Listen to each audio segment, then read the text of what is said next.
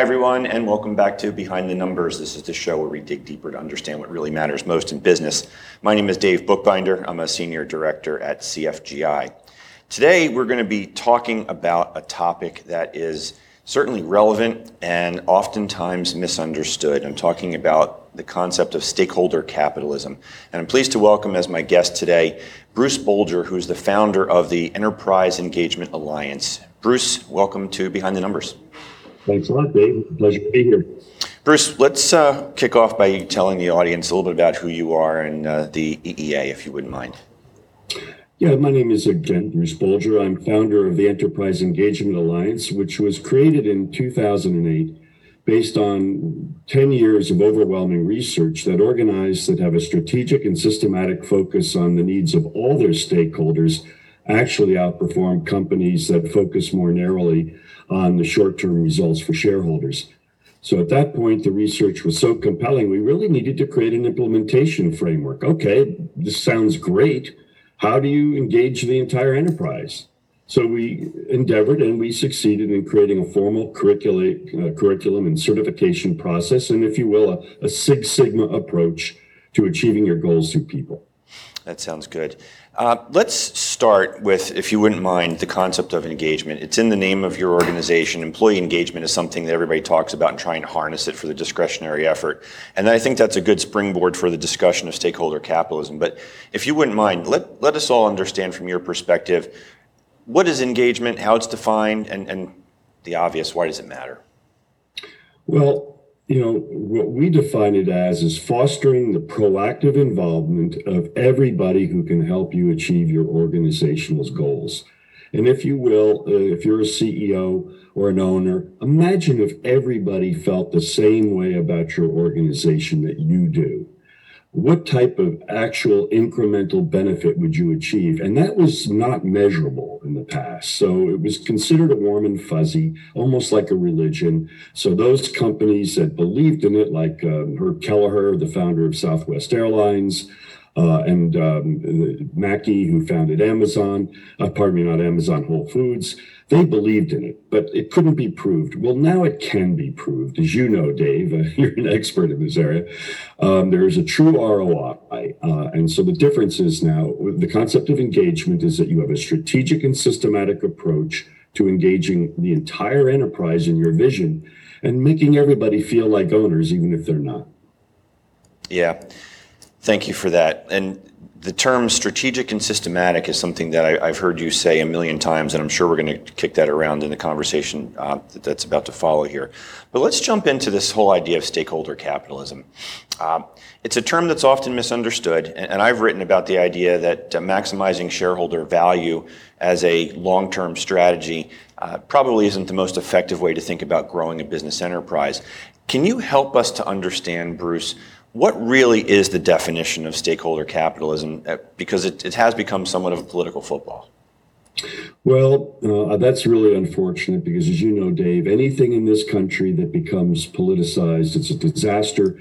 You know, the whole concept of ISO standards, which in many ways that's the International Organization for Standardization, is to have a sensible, pragmatic, fact based, unemotional approach to things. And that's the spirit with which we bring uh, to stakeholder capitalism, and there is no clear definition. And, and so we have this national debate developing.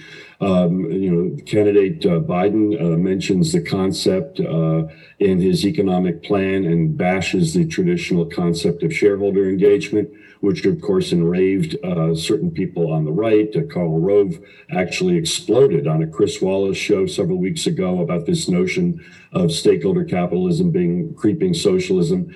And Chris Wallace looked rarely you would ever see this. And Chris Wallace, he looked like a deer caught in the headlights. He'd never heard of stakeholder capitalism. What is this? And what is Karl Rove all upset about?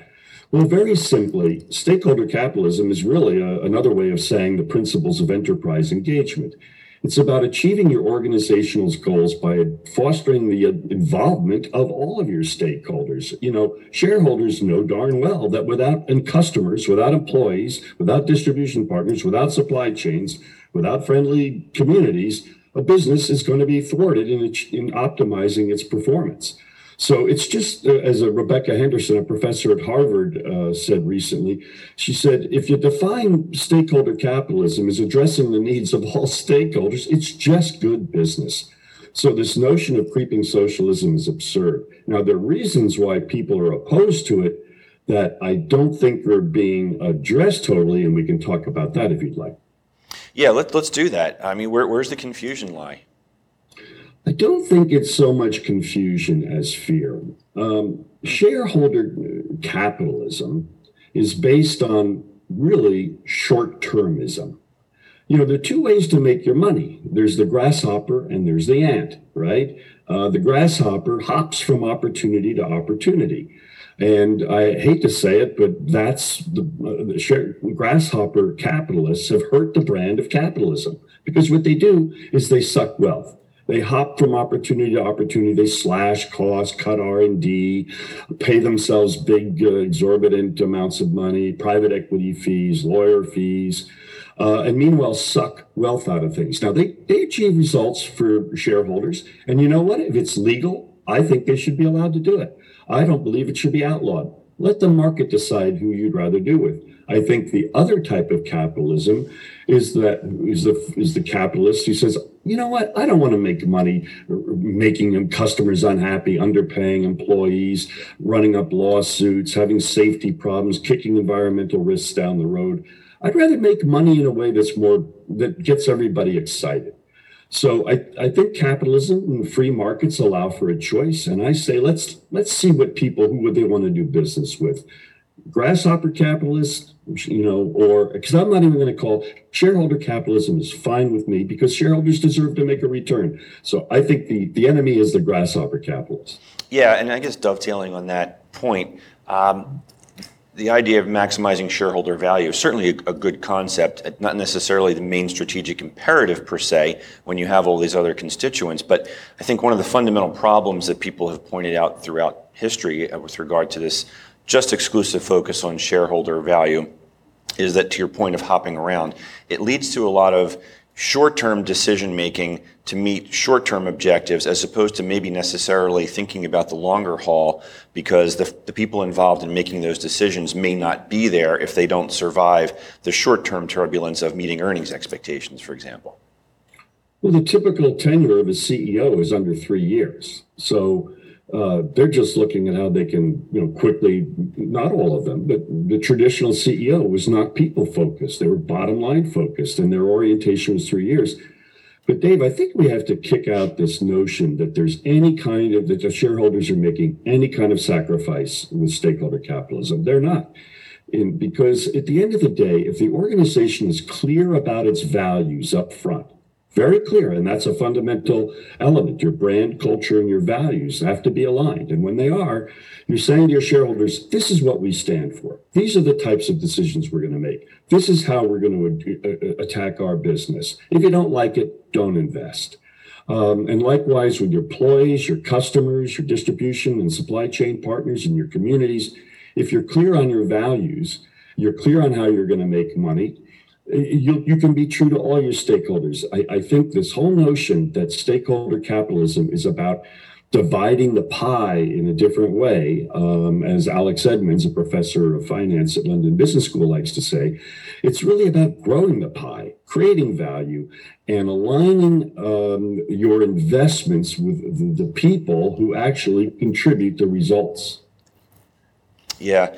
Bruce, for folks watching and listening who want to learn more about you or they want to connect with you, what's the best way for them to do that?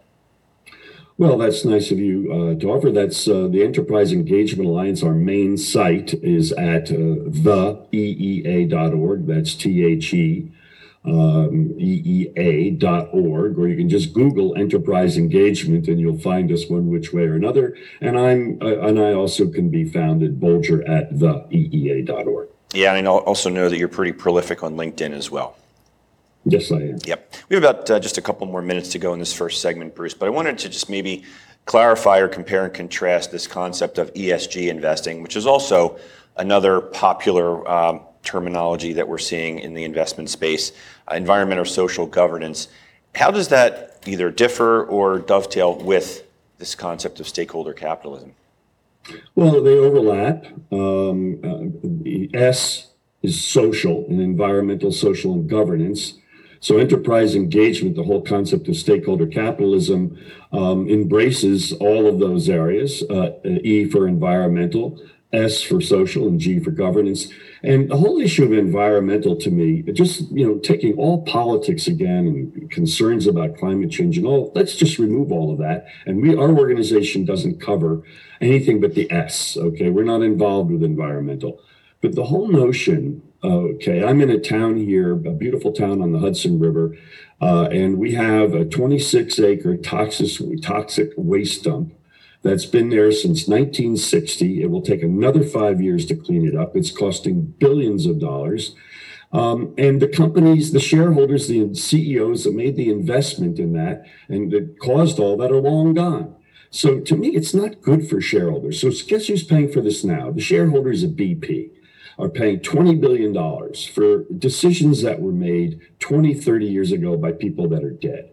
So the whole notion of politicizing environmental issues to me is absurd. It's just following God's practice. You know, cleanliness is next to godliness. We don't have to, you can debate forever whether there's climate change. But Dave, if I move next door to you and I open and I decide I'm going to have a smoking, I, I'm going to start smoking up hams and put up 10 smokers and the smoke is wafting into your yard, that's just not good. That's not nice. So I don't really want to get into the environmental area uh, but uh, because it's not my area of expertise, but it's not good for shareholders to kick environmental and safety risks down the road. And that's another element of share of, pardon me, of grasshopper capitalism. Yeah, it's pay now or pay later, right? So ultimately, right. you've got to pay and the piper. And I think it's unfair to have the later folks pay. Yeah, I think that's a really good spot for us to take a commercial break. So, folks in the production area, uh, we're going to pause here. Bruce, don't go anywhere. We'll pay a few bills and come right back and continue this conversation with Bruce Bolger. This plus this equals this plus this and this. Don't drink and drive. Listen, what will make your event simply beautiful? Is it your attire, your decorations, your entertainment? Well, join me, Alicia Simone, as I chat with some amazing vendors and clientele who will share their stories and images and their experiences. Right here on RVN TV, Tuesday at 11:30 a.m. and Wednesday at 4 p.m. It will be simply beautiful. See you then.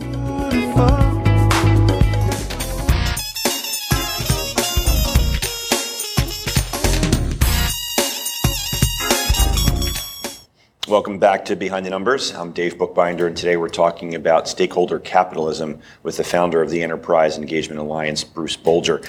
Bruce, good stuff in that first segment. I want to kick off this uh, second segment with something that's timely. Um, just this week, uh, the SEC made an announcement regarding some human capital disclosures that are long awaited, and uh, for some people, they thought it was uh, a little bit weak in terms of well, what they ultimately offered. Why don't you tell the audience a little bit about what those disclosures are and your thoughts on just how far they've gone and where else they could go, maybe? Well, thanks. Uh, and I'm one of the few big proponents of human capital that is uh, truly rejoicing over this. And I, I agree with the critics that it isn't specific enough. But I think, ironically, the lack of specificity, specificity I should say, um, is going to be uh, regretted by um, the SEC in a way. But first, I think it's a momentous move, and I personally give credit to uh, to uh, SEC Chair Jay Clayton. And again, we are totally nonpartisan. We just look at the facts, and he has been a, a major proponent of human capital. Uh, I've seen him give speeches on it where he's on the edge of tears. Uh, he's just, I think this is a remarkable accomplishment because here's what it's, SEC has said in a word that human capital is material to an organization's success. Material. That word has legal meanings. I'm not an attorney But when you state that something is material, you're basically saying that if you're not addressing that issue, you are at risk uh, of uh, meeting, you know, failing to meet your fiduciary responsibilities to your investors. Number two, um, everyone is upset, uh, those proponents are of human capital, that the only thing that the SEC has said is you must report your number of employees and um, paraphrasing, you must also report on those human capital resources and metrics that you are using uh, to drive your human to address your human capital issues. Now, he leaves it to the CEO to determine what he or she deems necessary. Now, we're in the time of COVID 19. We're in the time of Black Lives Matter. And you're going to tell me there's a CEO on earth who can say that people are not critical? Uh, and in a time when 70% of consumers and investors in a survey by Just Capital say that how pe- companies are treating people is important to them, and that ESG funds are being flooded with money right now and are generally outperforming the even the, the rising stock market in popularity and in and return. Uh, people are going to be looking at this. So you tell me, as I can just imagine what's happening at 3,900 public companies around the U.S. right now in the next coming weeks. The lawyer is going to come in to the CEO or the CFO and say, "Oh, Joan, Jack, by the way." Um, we now have to comply with this new regulation. Oh, what is that? You know, well, we, we now have to state uh, the human capital practices and resources, including what we're doing to develop, attract, and retain employees, we have to re- we have to now disclose those practices and metrics that we use to run our business uh, to the extent that we consider them material uh, to our success. Uh, I could see a lot of humming and humming and humming going on right now. And if nothing else, that's going to raise some very big philosophical questions. It's so if a company cares about people, it's going to view it one way. Hmm, they might even view it as an opportunity and become aggressive and say, yeah, I'm going to go all out and I'm going to tell people a lot. And the companies that are the grasshopper capitalists are going to be in a bind because if you put two paragraphs in there, Dave, with very little information, uh, that's going to speak volumes. Yeah, and look, you know that I'm a finance guy, right, in, in valuation profession, and you also know that I'm somewhat of, I'll, use the term evangelist that people have called me, an evangelist for the value that people contribute to the value of a business enterprise. So um, I'm with you. I'm, I'm happy with this. I didn't do cartwheels when I saw it, but I certainly did a little happy dance because I think it's the beginning of a first step, like you said, in acknowledging this. Uh, I, I'm hopeful that it's going to result in people winding up on a financial statement. And it's, it's not lost on me, like you said, that this announcement was made in the middle of a global pandemic. So all those things are, are what I would call signs pointing to positive. Um, in your statement there, you, you mentioned something, you alluded to this idea of metrics, right? So companies are going to have to figure out what to disclose and how to disclose it. And I know you've got some thoughts on metrics, Bruce. Why don't you share those? Yeah, you know, that which gets measured gets done. And uh, I think the very big problem with the human resources field is that they focused on the social work aspect of their work and not on the business aspect. And we really do, if we're going to get resources invested in people, um, companies have a right to know what the return on investment is. And there's been a general feeling that you couldn't measure human capital. Well, there are, you can measure human capital. And if you apply the very same processes that ISO, International Organization for Standardization, applied to transforming quality management in the 1990s, you can there are multiple measures. And, and in terms of people there's about five really important measures that every company should have and very few very few have. I've i've never run into a company that has them. And it, it's not just enough to have a metric it, you have to act on it but those metrics are human capital return on investment and that's a calculation of the extent to which you you're uh, you are getting an ROI on your investment in people, and it's actually a pretty simple calculation. And then human capital value add, the extent to which your human capital is contributing to your bottom line, and then your revenues, your costs uh, per customer and per employee, and their willingness to refer, which is a measurement of engagement, uh, and then your training and development effectiveness and your diversity and inclusion equity. Those are ver- five really important metrics that every company can track. And there are ways to compare them with other companies. There are different tools out there now that you can use to benchmark. And then you can use them over time to actually predict EBITDA performance. Your human capital ROI and value add uh, has been shown to be able to actually predict EBITDA performance. Yeah, and these That that is earnings performance. Yeah, and these items that you mentioned, when you um, you think about the folks like Just Capital and others and, and the work that they've done, these items, when done correctly uh, in this whole spirit of we'll call it stakeholder capitalism here for lack of a better definition, um, they will, those companies that do this will outperform their peers. There's empirical documented evidence. So why don't you speak to that, Bruce? Because this isn't just disclosure for the point of disclosure. My lens has always been doing the right thing around your human capital results in a greater enterprise value. You alluded to it with EBITDA. Well, that's why I always use the word strategic and systematic, because the answer is not automatically. You know, the problem is with a lot of our human capital expenditures now, they're very ad hoc. I would define 90% of the company's uh, HR practices as ad hoc and reactive. It's very much like quality management was back in the 80s. There was a lot of talk of quality circles and uh, I forget all the lingo that was going on, but quality was not good in the US. And so you really, you can't just throw money at people. You have to ha- have a strategic and systematic approach based on your brand, your vision, your values, your culture, and that alignment, right? And once you have that alignment, which is fundamental, then you can actually implement strategies that make sense. So, for instance, it's all about integrating what companies currently um, silo.